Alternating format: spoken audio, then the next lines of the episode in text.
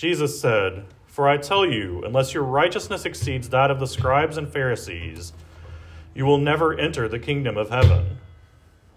Matthew chapter 5 verse 20.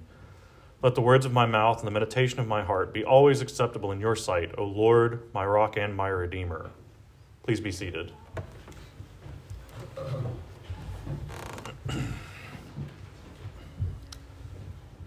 Today's gospel lesson, at first blush, may seem that it is at odds with what we, as beneficiaries of the Reformation, hold to be true about salvation and justification.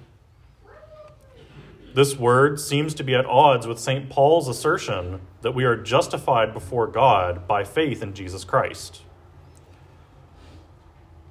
Paul says this in direct opposition to a requirement from Jewish Christians that Gentile Christians receive the marks of the covenant between God and Abraham, namely circumcision. And yet, in the gospel lesson, we hear Jesus say that the law and the prophets are not being abolished, struck down, or abandoned. What are we to make of this? Straight away, I want to assure you that Scripture is not contradicting itself, nor does St. Paul repudiate Jesus himself. The same Spirit that inspired St. Paul to write that we know that a person is not justified by works of the law, but through faith in Jesus Christ. This is the same Spirit who is sent by Christ Jesus to reveal all truth. If this were not so, then we would have to doubt Paul, along with many of the voices in the early church who attested that Paul was an apostle sent by Jesus. This causes a problem because that would leave us with hardly any trustworthy sources in regards to Jesus Christ, since nearly all of the since no, since all of the apostles acknowledged St. Paul as being sent just as they were. So, since we accept St. Paul as an apostle, we accept his teachings as having their origin in Jesus Christ. Similarly, the same sure and certain witnesses who accepted St. Paul's teachings and writings likewise accepted St. Matthew's gospel. Therefore, we can be assured that Jesus truly said, Not an iota, not a dot of the law will pass away from the law until all is accomplished. And we can similarly be assured that when St. Paul says that we are justified by faith in Jesus Christ, that this is not at odds with Jesus' teaching. Instead of pitting Jesus and Paul against each other, let us take in the depths of the gospel message so that we too can understand how St. Paul came to say that we are justified by faith and not works of the law. Jesus tells the crowd listening to his teaching that he has not come to abolish the law or the prophets. This warning preempts a common reaction we have to perceive new teachings. We assume that the new teaching makes the old invalid or unnecessary. Indeed, there are an unfortunately significant number of Christians who take saved by faith alone as license to forget the law, especially the moral code, both for personal and societal conduct when Jesus says that until heaven and earth pass away, the law will not be changed in the slightest until all is accomplished, we are to understand the permanence and enduring quality of the law. It is not some momentary whim of God that he forced on Israel as a condition of their covenant with him. The same word of God who put forward the law for Moses and the Israelites is the same word who underpins the whole of creation and he is the same word who says that the law is not being abolished. My initial reaction to thinking like this is dismay, as I'm sure that some of those hearing this firsthand probably felt.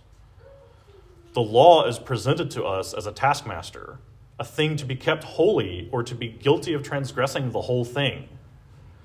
If this is your frame of reference for understanding the law, that it stands as a constant reminder of our failure to be what God intended us to be, then hearing that it will endure until the end of all things can hardly be a comfort. As I think on it, however, the permanence of the law does bring comfort. It reassure, reassures us that Almighty God is not one of the many capricious and all too human beings the pagans often served. The endurance of the law stands as a testament to God's own changelessness, as well as the endurance of his promises. Think about this. If the law were revoked, what of those who benefited from the promises of keeping faith with God? You cannot say, well, of course they have nothing to fear, because we base that trust on God's changelessness. The law is presented as so foundational to a right relationship with God that its abolition would rightly call into question our continued standing with God. In short, if the law is impermanent, then we have no reason to trust that God's mercy, love, and steadfastness are any less transient. The sure and certain witness of Scripture tells us that humans are deeply flawed, even to our roots, and that we can do nothing on our own to earn a place at God's table. So, if the law is enduring and lasting until the end of time, and we are unable to keep it perfectly, how do we have any hope of standing uncondemned under that law before God? The straightforward answer, the one that Jesus is driving at, is that there is no hope to be found in even the most pedantic law keeping. Keeping the law once does not satisfy it for all time thereafter, nor does it undo failing to keep it in the past. As St. James says, whoever keeps the whole law but fails in one point has become guilty of all of it. The Pharisees thought they were righteous in keeping the letter of the law, but Jesus testifies that their righteousness is lacking. Unless your righteousness exceeds that of the scribes and the Pharisees, you will never enter the kingdom of heaven. Since the Pharisees are later revealed to be deficient in having a right heart before God, and their love of God and neighbor is repudiated, no matter no no amount of piety and observance of the law of Moses can justify them before God. Therefore, Jesus' statement that we must be more righteous than the Pharisees contains a layered message. Taken at face value, the righteousness of the Pharisees is insufficient. And since they are held up as the pinnacle of piety and righteous living, Jesus says that we must be more righteous than those who are held to be the most righteous. Since we know that all humans have sinned and fallen short of the glory of God, and that there is no one who is good, no, not one, then this statement is not a surprise to our ears. But to the crowd, it likely would have sounded like Jesus was saying something much like when he says that it is easier for a camel to pass through the eye of the needle than for a rich man to get to heaven it is a near impossibility. A second meaning is that, of course, the righteousness of the Pharisees is only a surface righteousness. Their righteousness is nothing when compared to the man who is the most unlearned and ignorant of the Torah, but who shows mercy and love to his neighbors, loves God more than his own gain, and humbles himself in the eyes of the Lord. Similarly, the poor woman who gives all that she has to the temple shows more love to God than the most strict rule keeping done without mercy or pity. Even so, whether the interpretation is that we are to be more righteous than the most publicly righteous people, or that the most publicly righteous people are not themselves all that righteous, the rest of Scripture points out that law keeping is unable to save us and make us right before God. So it seems to me that there must be a third way to receive this lesson one which bridges what seems to be a gap between the permanence of the law and its requirements on the one hand, and justification by faith in Jesus Christ and the free gift of salvation on the other. Why does Jesus say that he has come, since he has not come to abolish the law? He says he comes to fulfill the law. What is meant by this fulfillment of the law?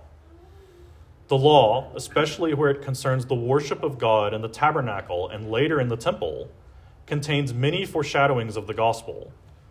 The sacrificial system itself is set up to provide a point of reference so that God's people will understand what it is that Jesus does when he goes to the cross. This is one sense in which Jesus fulfills the law and the prophets. Beyond this, though, the fulfillment of the law provides a way for satisfying the debt that arises from our being in violation of the law. Because Jesus is without sin, he is the unblemished and spotless lamb required by the law to be killed for atonement. Because Jesus fulfills the law by performing the one sacrifice that is sufficient for all time, he satisfies both the penalty of the law and the system set up by the law that required continual sacrifices to atone for sin.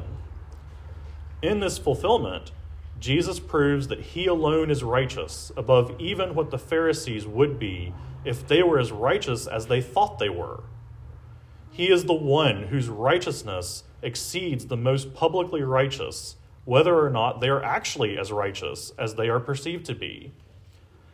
And in God's loving mercy, we are given a way to participate in his righteousness, so that we too are counted as more righteous than the Pharisees. This is how St. Paul can say that we are justified by faith in Christ Jesus. If we have a living, enduring faith in the Son of God, then we are clothed in his righteousness, and the law is no threat to us. To say it is not a threat is not to say that it is of no notice or importance to us. Instead, it means that the enemy has nothing in the law that can be used to accuse us before God, no means to snare us and drag us into the hell of fire with him. The collect for this week asks God to keep the church as his household and family in the true religion that is right worship of God. We further pray that we who trust in the hope of your heavenly grace may always be defended by your mighty power. This trust is the faith we have in Jesus Christ, the hope of grace to deliver us from the penalty we have duly earned under the law. Today is the fifth Sunday after Epiphany, traditionally called Septuagesima, as there are now 70 days between now and Easter even though Lent has not yet started. The lectionary has already begun to remind us of the great burden of our sins and the great gift that we have received in Jesus' passion, death, and burial and resurrection. I urge you to follow this lead and contemplate over this week the law, not as a tool for beating us down, but as a testament to the character and nature of God. A fantastic way to do this is to study and pray the 119th Psalm. This is the longest psalm in the Psalter, and much of it focuses on the beauty and goodness of God's law. When I read it, I do so frequently with Jesus' purity and righteousness in mind. The psalmist makes assertions about blamelessness that I cannot make apart from participating in Jesus' own righteousness, as I've preached about today. If you find reading the psalm daunting due to its length, break it up over the course of the week. Pray it at midday, which is traditionally when it would be prayed. The psalm consists of 22 sections, one for each letter of the Hebrew alphabet. As a bonus, you can ask Father Ben for a pointed printout to chant the psalm each day. May we be found faithful in Jesus, that his righteousness would be ours, justifying us before God and saving us through his grace and mercy. Amen.